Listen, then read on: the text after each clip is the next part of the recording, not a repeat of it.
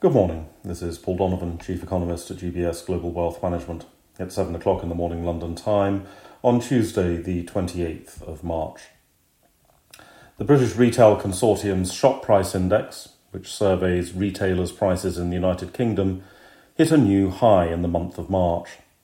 This was led by food price inflation.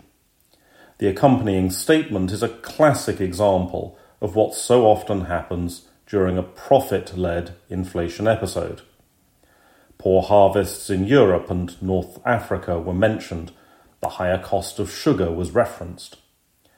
When there is a profit led inflation episode rather than a demand led inflation episode, retailers need to try and convince consumers that the price increases are not their fault. Consumers naively believe that food has something to do with agricultural prices, when the link is tenuous at best. In the UK, for example, while the farm gate price of milk has risen, the retail price has risen much more. The markup, the difference between what retailers charge and what the farmers receive, has risen over 50% in the last six months.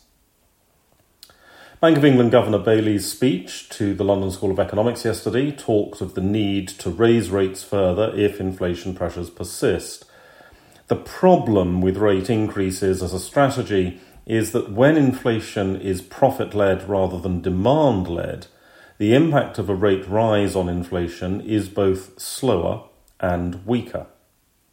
Consumer rebellion to price increases tends to be more effective. Bailey also noted the realities of banking crises in the social media era, with bank runs happening faster.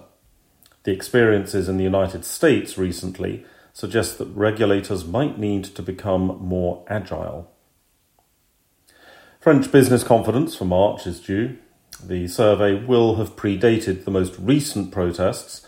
Business leaders are not picking their way through the barricades to fill in survey forms. However, it will capture the general mood in France and several of the strikes that have occurred recently. This means that sentiment may be more pessimistic than economic reality. French businesses can, of course, adapt to strike action. They have, after all, had some years of practice at doing so.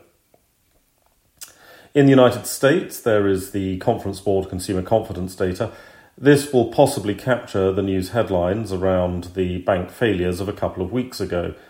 However, the news was not especially prominent for the wider population, so the narrative is not likely to be too dominant in terms of sentiment. It is, of course, far too soon for any acceleration of tightening of bank lending standards to be showing up in data. The bank deposit moves recently have tended to favour larger banks, and recent credit card lending has been by larger banks. So this is not necessarily too big an issue. Inventory data is also due in the United States. That's all for today. Have a good day.